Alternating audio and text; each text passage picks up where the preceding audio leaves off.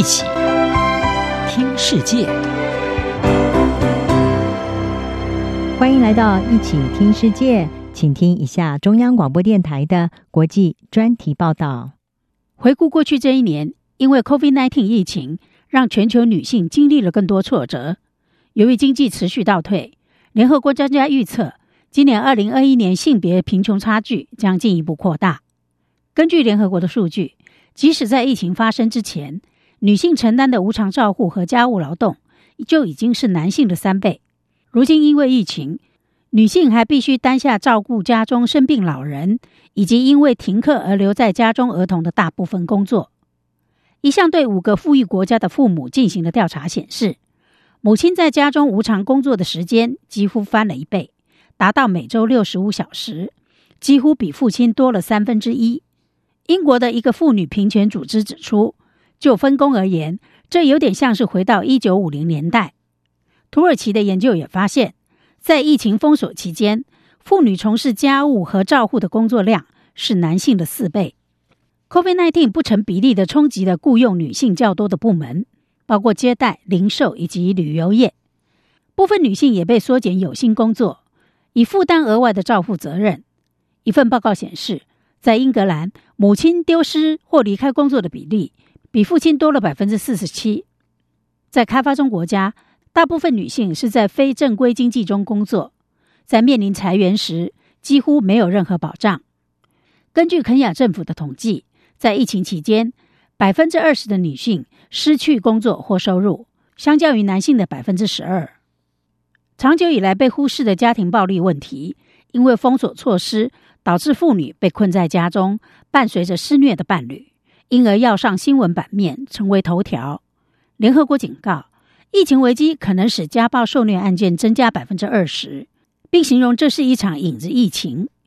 联合国秘书长古特瑞斯对于暴力增加感到惊讶，呼吁家中停火。在某些地方，求助热线的电话量增加了五倍，但由于封锁措施，而使援助更难达到受害者。有报告指出，在疫情封锁期间，女性遇害案件增加。COVID-19 迫使大部分国家关闭学校，冲击了数以百万计的女孩。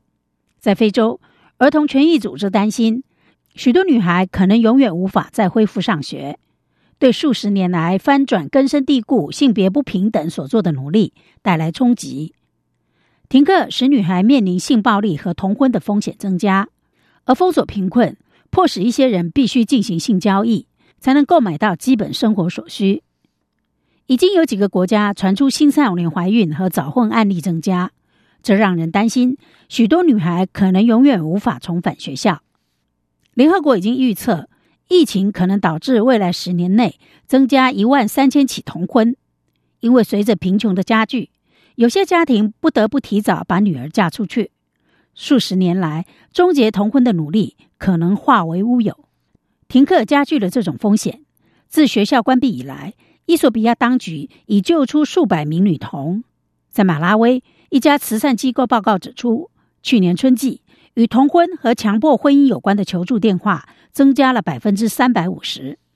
波兰在去年十月颁布了激进全面禁止堕胎禁令，导致大规模街头示威抗议。在美国，堕胎权益团体担心，宗教保守派人士巴瑞特出任最高法院大法官，恐危害一九七三年全美堕胎合法化的历史性判决。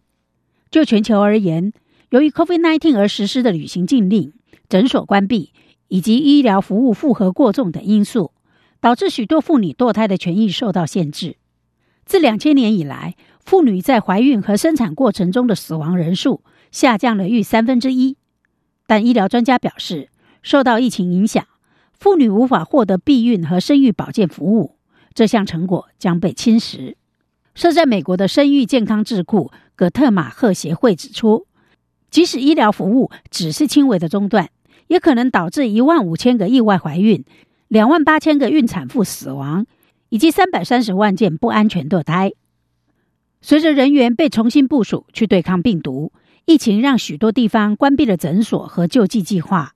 此外，工厂关闭和运输延误也导致避孕药和堕胎药物短缺。联合国专家表示，贫困加剧和学校停课使许多女孩和妇女更容易遭受包括网络性剥削在内的人口贩运之害。专家指出，经济下滑和失业可能使就业下降最快且延续时间最久的国家增加人口贩运的案例。这种现象在二零零七年至二零零八年全球金融危机期间也曾经出现过。慈善机构表示，贩售柬埔寨新娘到中国的案例急速增加，在全球范围内，网络性贩运也出现激增，其中妇女和儿童被迫直播性行为。供给全世界的付费客户。由于 COVID-19 疫情，女性正承担更多家务和家庭责任，就业和教育机会可能会丧失，身心健康也受影响。联合国妇女署副执行主任巴蒂亚忧心，过去二十五年来的努力可能会在一年之内付诸东流。以上专题由杨明娟编辑播报，谢谢收听。